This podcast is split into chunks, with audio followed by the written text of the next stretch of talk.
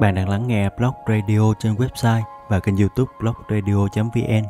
Hãy nhấn đăng ký và nhận thông báo để không bỏ lỡ những chương trình mới nhất. Bạn thân mến, thấm thoát một năm lại sắp qua đi. Tháng 12 này, bạn có thấy lòng trộn rộn khi nhớ đến những kỷ niệm, những người hẹn ước dở dang, những lời yêu thương chưa kịp tỏ bày. Tháng 12 có một người vẫn mãi miết chờ đợi một người chưa biết đến khi nào trở lại. Trong chương trình của tuần này, mời bạn đến với những câu chuyện, những lá thư tâm sự viết riêng cho tháng 12 Mở đầu chương trình là lá thư, Tháng 12 Có người đợi em về Được gửi đến từ tác giả Cá Kho.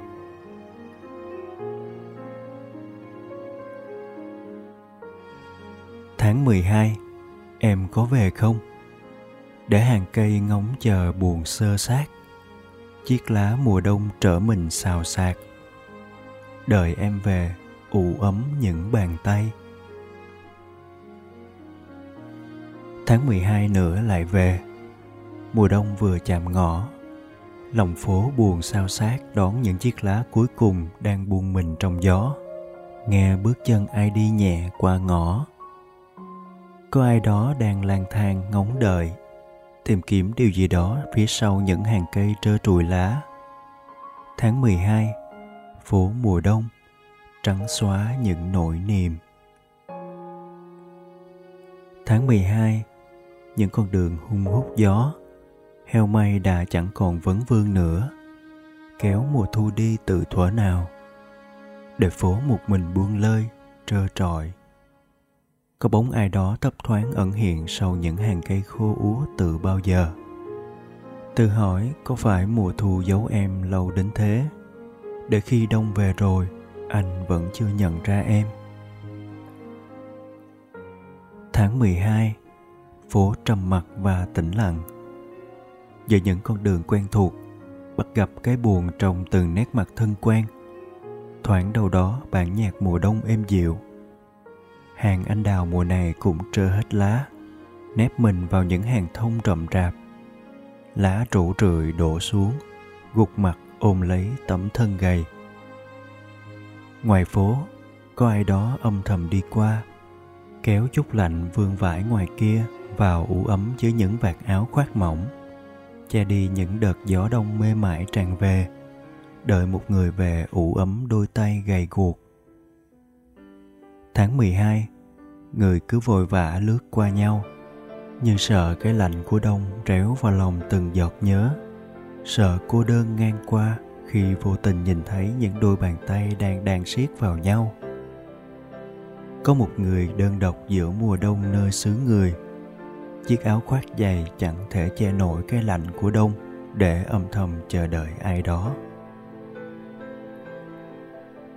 Tháng 12 những chuyến xe buýt vẫn xuyên qua thành phố và nối đuôi nhau vụt chạy, bỏ lại những con đường rêu phong hung hút gió.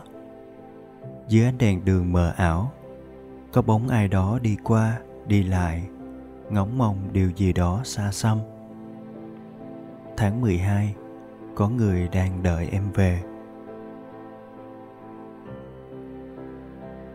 Bạn vừa lắng nghe lá thư tháng 12 có người đợi em về của tác giả Cá Kho. Tháng 12, có người vẫn đang khắc khoải chờ đợi một người ngày qua ngày. Người ấy vẫn chưa về. Tiếp theo chương trình, mời bạn đến với lá thư Sao em chưa về? Tháng 12 Được gửi đến từ bạn Dũng Ngô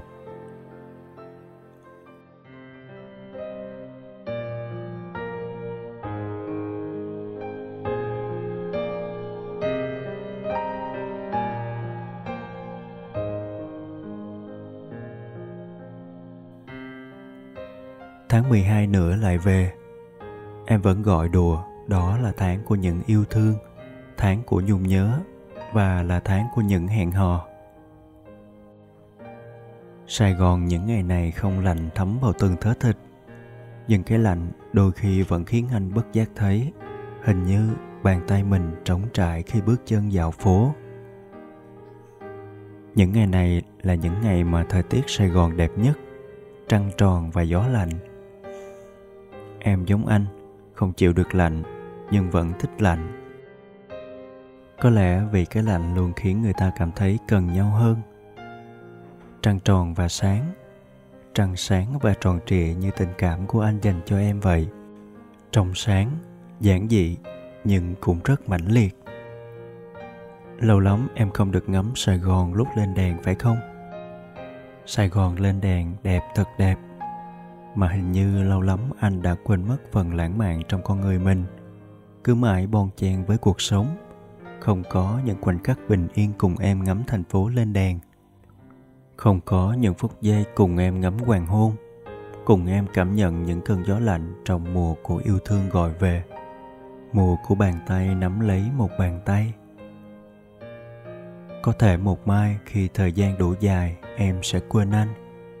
Nhưng anh biết sẽ có một khoảnh khắc nào đó trong cuộc sống em nhớ đến anh. Và anh mong mình sẽ là một góc nhỏ, chỉ là một góc nhỏ thôi, nhưng là nơi anh được sống thật với chính mình, không phải toan lo, không phải ưu sầu, muộn phiền. Ở nơi đó, anh sẽ luôn được nhìn thấy em cười, em vui, không muốn nhìn em khóc. Vì thế, anh sẽ là góc nhỏ may mắn của em cảm ơn em vì đã từng lắng nghe anh. Cảm ơn em vì đã từng là người đồng cảm với anh. Sao em chưa về, tháng 12 để mùa đông cứ tầng ngần ngoài cửa. Ngày dài thế và đêm đi vội vã. Em chưa về, viết cho tháng 12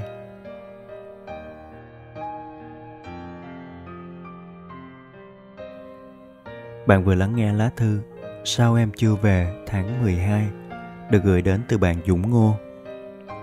Bạn thân mến, nhiều người thường chọn ngày Giáng sinh để bày tỏ tình cảm với những người mình thầm thương trộm nhớ. Giáng sinh trở nên ấm áp hơn với những lời yêu thương. Bạn có kỷ niệm nào đáng nhớ vào dịp Giáng sinh không? Tiếp theo chương trình, chúng ta sẽ cùng lắng nghe truyện ngắn Chúng ta đã hẹn nhau mùa đông năm ấy của tác giả Hy Tường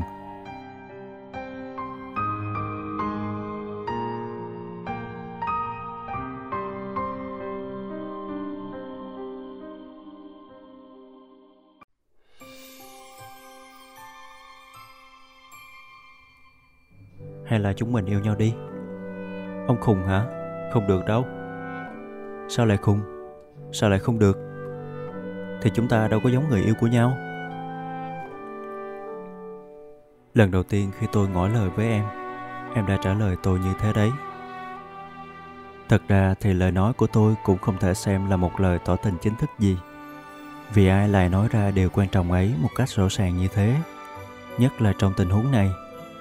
Em đang dõi theo cái cần câu xem con cá nào dính mồi, còn tôi thì hai tay đang giúp kéo câu. Tình huống tréo ngoe ấy chắc khiến ai nghe lõm được đoạn đối thoại này sẽ phi cười mất. Lúc ấy, chúng tôi vừa tròn 20 tuổi.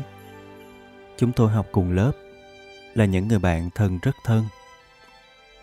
Hai người một nam một nữ có thể chia sẻ với nhau gần như là tất cả.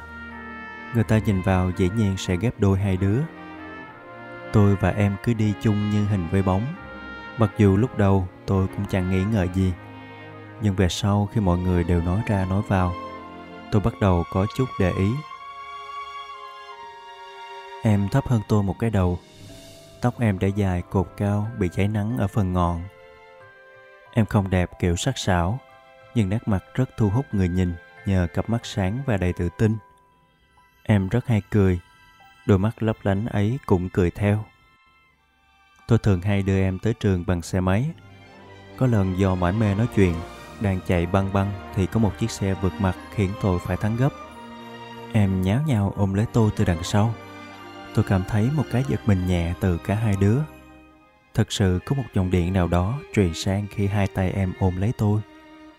Tự dưng cả hai đứa đang huyên thuyên, bỗng dưng im bặt.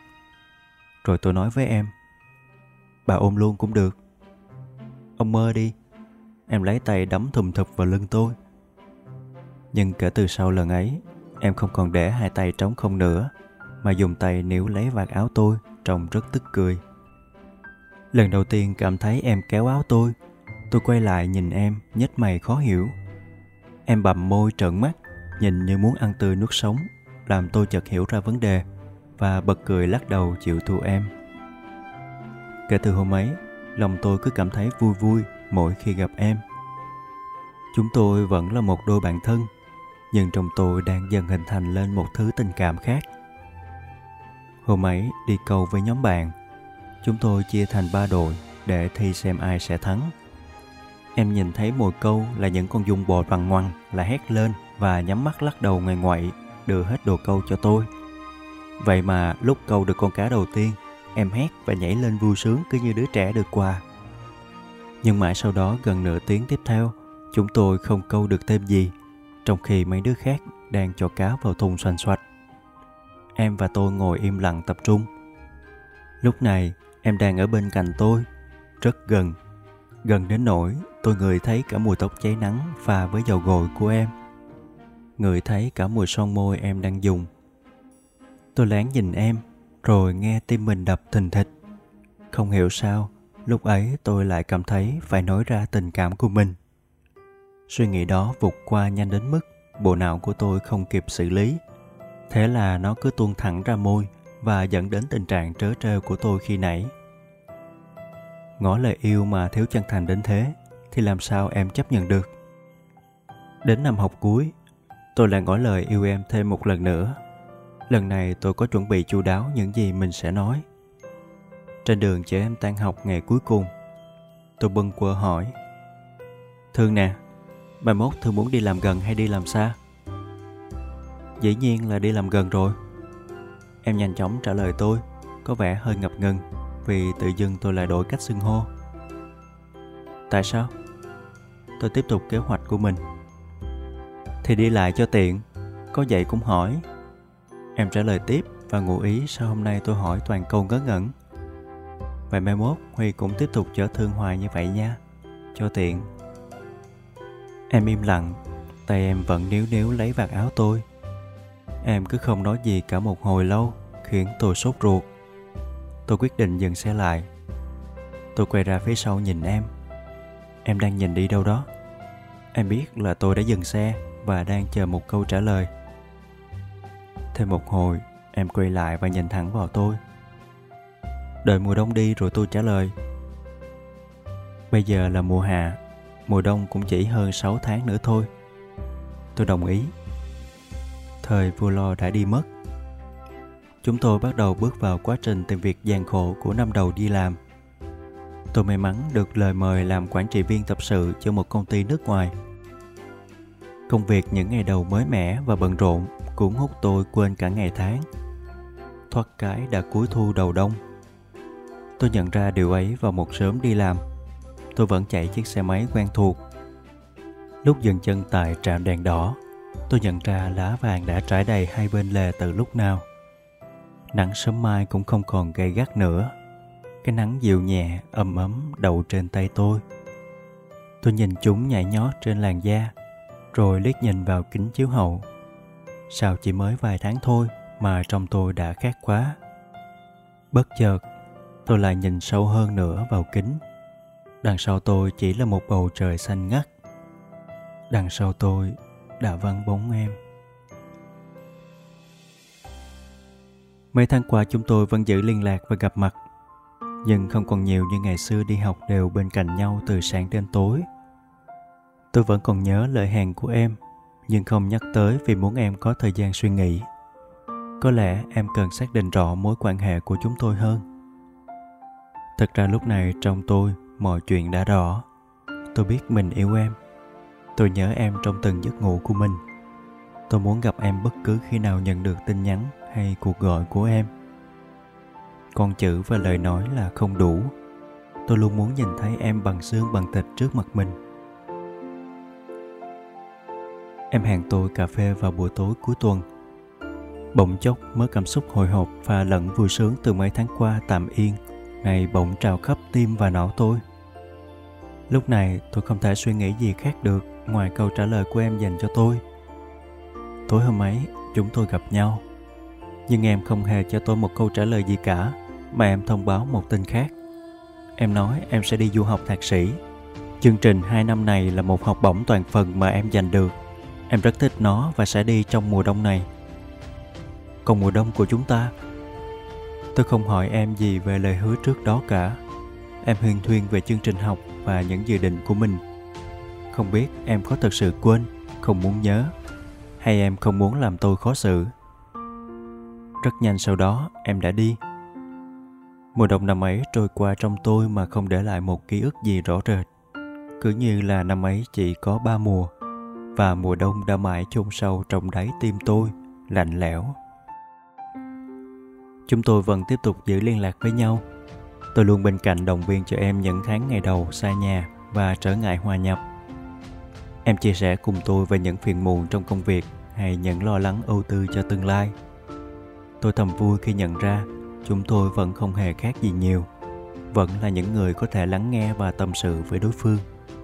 Dù thời gian này chúng tôi xa cách nhau, nhưng dường như không hề có khoảng cách. Tôi âm thầm chấp nhận chờ đợi, rồi cũng sẽ có ngày em về, rồi sẽ vẫn còn mùa đông. Mùa đông năm đầu tiên em đi học, tôi trải qua Giáng sinh một mình. Những mùa Noel năm trước, chúng tôi thường cùng cả đám bạn ngang dọc những ngõ hẻm có theo đạo. Khi ấy, Nhà nhà đều trang trí sáng bừng và rực rỡ những hang đá tượng Chúa cùng rất nhiều thông.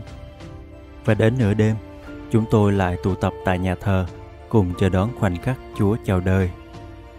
Tôi đứng bên cạnh em, rất gần và rất ấm áp. Đôi lần tôi không kiềm chế được cứ muốn nắm lấy bàn tay em. Nhưng sự rụt rè đã chiến thắng. Tôi chỉ có thể lặng lặng nắm lấy tay em trong tâm tưởng của mình nhưng tôi không thể nào quên những đêm Giáng sinh tôi đã trải qua với em như thế. Tôi tin là luôn có những khoảnh khắc trong đời mà ta không thể nào quên khi ta được bên cạnh người mà ta yêu thương. Năm nay chỉ có một mình tôi. Tôi nhìn những đoàn người đang tản bộ giống mình. Họ vui cười nắm lấy tay nhau thật hạnh phúc. Tôi nhận ra mình giống như một ngôi sao trang trí lẻ loi trên cây thông dù đang lủng lẳng và mắc kẹt bên một cành cây giữa phố xá nhộn nhịp người qua lại, nhưng lòng vẫn đang hướng về một ngôi sao nhỏ lấp lánh trên bầu trời. Dẫu tôi biết rằng ngôi sao ấy thật xa vời và khó nắm bắt lấy. Bẵng một thời gian sau, không hiểu sao tôi mất liên lạc với em. Không còn thấy em trên nick chat, Facebook hay cả blog. Tôi thử gọi điện thoại cho em. Số báo không liên lạc được. Gửi email cho em gần 10 thư, vẫn không thấy em trả lời. Trong tôi pha lẫn những cảm xúc phức tạp từ hoang mang lo sợ em có chuyện gì đến nỗi buồn tuổi và cô đơn vô cớ. Sau gần 2 tháng, tôi quyết định tìm đến nhà em. Chị em tiếp tôi. Một tin sốc đã đến và đâm thẳng vào tim tôi khi hay tin em đang trong tình trạng rất nguy kịch. Nạn nhân trong một cuộc biểu tình có vũ trang. Đối tượng bị hại chính là những du học sinh như em vì một sự mâu thuẫn gì đó mà mọi người đều chưa rõ. Tình hình nguy cấp hơn khi em phải đợi gần nửa ngày mới được chuyển đi cấp cứu vì bộ phận y tế không thể tiếp cận với khu vực biểu tình. Chị em thuật lại chuyện trong nước mắt. Bố mẹ em đã bay sang đó với em hai tuần nay. Tôi từ nhà em đi về trong thẫn thờ. Tôi cảm thấy mình bất lực trước cuộc sống này. Nó cứ đến và cuốn lấy tôi vào những vòng xoáy mà tôi không thể nào dự liệu trước. Và tôi chỉ biết cuốn theo nó, xoay mãi, xoay mãi có một đêm tôi mơ thấy em và tôi là ngồi cạnh nhau bên chòi câu cá ngày xưa. Mọi vật xung quanh đều không có gì thay đổi cả. Em nói mình rất yêu nơi này, yêu gia đình, yêu cuộc sống nơi đây. Em rất tiếc khi mình phải đi xa, nhưng em chỉ tạm vắng mặt để hoàn thành ước mơ của mình thôi. Rồi em sẽ trở lại. Tôi đau đớn nhìn em và hỏi Vậy em có yêu anh không? Khi nào thì em về? Em chỉ ngồi đó và nhìn tôi đôi mắt em hôm nay không cười nữa nó có gì đó rất buồn tôi bừng tỉnh và thấy mình đã khóc ướt mặt từ bao giờ em đã phải chịu những đau đớn một mình nơi xứ khách. Có nỗi đau nào, nỗi cô đơn nào lớn hơn thế không? Tôi muốn qua thăm em, nhưng gia đình em ngăn cản. Họ nói em hiện giờ em hôn mê, không thể tiếp xúc với bất kỳ ai. Ngay cả bố mẹ cũng chỉ biết nhìn con mình qua lớp cửa kính. Tôi hiểu cảm giác bất lực đó. Cảm giác bất lực khi phải nhìn một người mình yêu thương đang gặp đau đớn, còn mình chỉ có thể đứng nhìn. Chắc rằng đó là sự trừng phạt tàn nhẫn vô cùng. Tôi cập nhật tin tức của em từ gia đình em mỗi ngày. Tình trạng của em vẫn không ổn định, sức khỏe của em ngày càng yếu. Mỗi lần tôi liên hệ với nhà em là mỗi lần tôi hoang mang cực độ. Một phần tôi rất muốn biết tin tức về em, nhưng một phần tôi lại sợ khi nghe tiếng chị em khóc. Nghe chị em kể lại tình trạng của em đang tệ đi như thế nào. Từng lời ấy như dần cú đấm thẳng vào mặt tôi ngạt thở, tê tái giá như tôi có thể bên cạnh em lúc này. Dẫu rằng tôi không biết mình có thể làm được gì, tôi chỉ muốn được ở gần bên em mà thôi. Và tôi đã không kịp gặp em nói một lời từ biệt. Em đã ra đi khỏi đời tôi mãi mãi. Một ngày cuối mùa đông đó, chị em gọi điện thoại cho tôi báo tin. Tôi không còn nghe chị em khóc nữa. Đổi lại, đó là một sự im lặng rợn người giữa chị em và tôi tôi nhắm mắt lại và nghe từng hơi thở của mình. Tôi nghe tiếng tim mình đập. Tôi nghe thấy một nỗi đau rất lớn rất lớn đang ngấm dần vào da thịt tôi. Một cơn xót xa ập đến và đẩy nước mắt tôi tràn ra ngoài. Mùa đông năm ấy, có lẽ là những ngày tháng khó khăn nhất để trải qua trong đời tôi. Tôi gần như nhốt mình trong nhà để không phải ra ngoài. Tôi sợ những ánh đèn rực rỡ. Tôi sợ những bản nhạc rộn rã tôi sợ dòng người đông đúc. Tôi sợ cả những cảnh những đôi tình nhân nắm tay bên nhau hạnh phúc. Bầu trời đêm giáng sinh phủ lên trước mắt tôi một màu đen tối.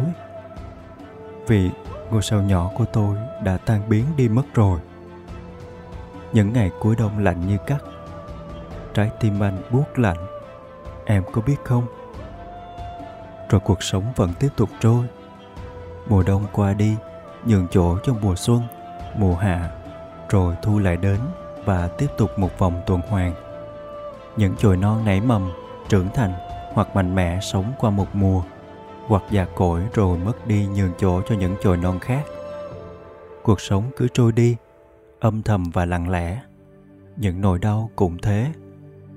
Tôi vẫn nhớ thương em rất nhiều, tôi vẫn xót xa rất nhiều. Nhưng nỗi buồn đã được thời gian thay thế bằng một xúc cảm miên man và nhẹ nhàng khác có lẽ con người ai cũng vậy. Em đã nằm lại nơi này, bình yên và thanh thản. Chúng tôi, gia đình em, bạn bè em, những người yêu thương em thì vẫn phải bước tiếp con đường của riêng mình. Lời hẹn mùa đông năm ấy tôi vẫn cất giữ trong tim. Giả như lúc ấy tôi can đảm hơn, đòi lấy em từ một câu trả lời. Giá như tôi đã ôm em trong một mùa đông ấm áp nhất định sẽ có một khoảnh khắc mà ta biết trước rằng ta sắp mất đi một ai đó rất quan trọng trong cuộc đời mình. Tất cả còn lại chỉ là ta sẽ lựa chọn ôm lấy họ hay ôm lấy nỗi thương nhớ về họ trong phần đời phía sau. Nhưng không hiểu sao, tôi có niềm tin mãnh liệt là em không hề quên đi lời hứa năm đó. Nếu em thật sự không có tình cảm với tôi, em đã không cần hẹn với tôi chờ đợi làm gì tất cả những chần chừ đó, chỉ vì con đường chúng tôi đi, chưa giao nhau tại đúng thời điểm. Nhưng dù có bao nhiêu năm tháng đi qua, thì trong cuộc đời của anh và em vẫn sẽ luôn ghi nhớ. Chúng ta đã hẹn nhau mùa đông năm ấy.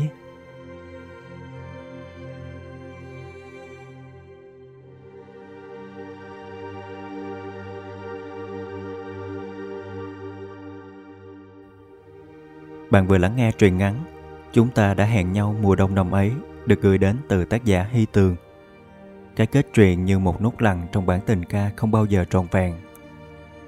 Tác giả Hy Tường có sở trường viết những câu chuyện có kết thúc buồn, nhưng sau cùng, điều mà tác giả muốn gửi gắm không phải nỗi buồn mà là cái đẹp. Ở mỗi câu chuyện có cái kết buồn như muốn là người đi ấy, vẫn luôn tồn tại thứ tình cảm đẹp đẽ. Để rồi, một chút hụt hẫng, tiếc nuối sẽ giúp chúng ta nhận ra nhiều điều bạn có đang thầm yêu một ai đó không? Bạn sẽ lựa chọn ôm lấy họ hay ôm nỗi nhớ thương nhớ về họ trong suốt phần đời còn lại? Đừng bao giờ trì hoãn một lời tỏ bày. Đừng phân vân đợi chờ đến một ngày đẹp trời nào đó. Bởi vì ngày đẹp trời nhất là ngày mình còn nắm tay. Nếu yêu thích blog radio, hãy nhấn like, share và để lại bình luận cảm nhận của bạn. Đừng quên nhấn đăng ký và nhận thông báo để không bỏ lỡ những chương trình mới nhất nhé bạn cũng có thể gửi những tâm sự sáng tác của mình bằng cách truy cập website blogradio.vn, đăng nhập và gửi bài. Blog Radio được phát hành hàng tuần trên website và kênh youtube blogradio.vn. Chương trình được thực hiện bởi Hằng Nga, dòng đọc sen. Xin tạm biệt và hẹn gặp lại.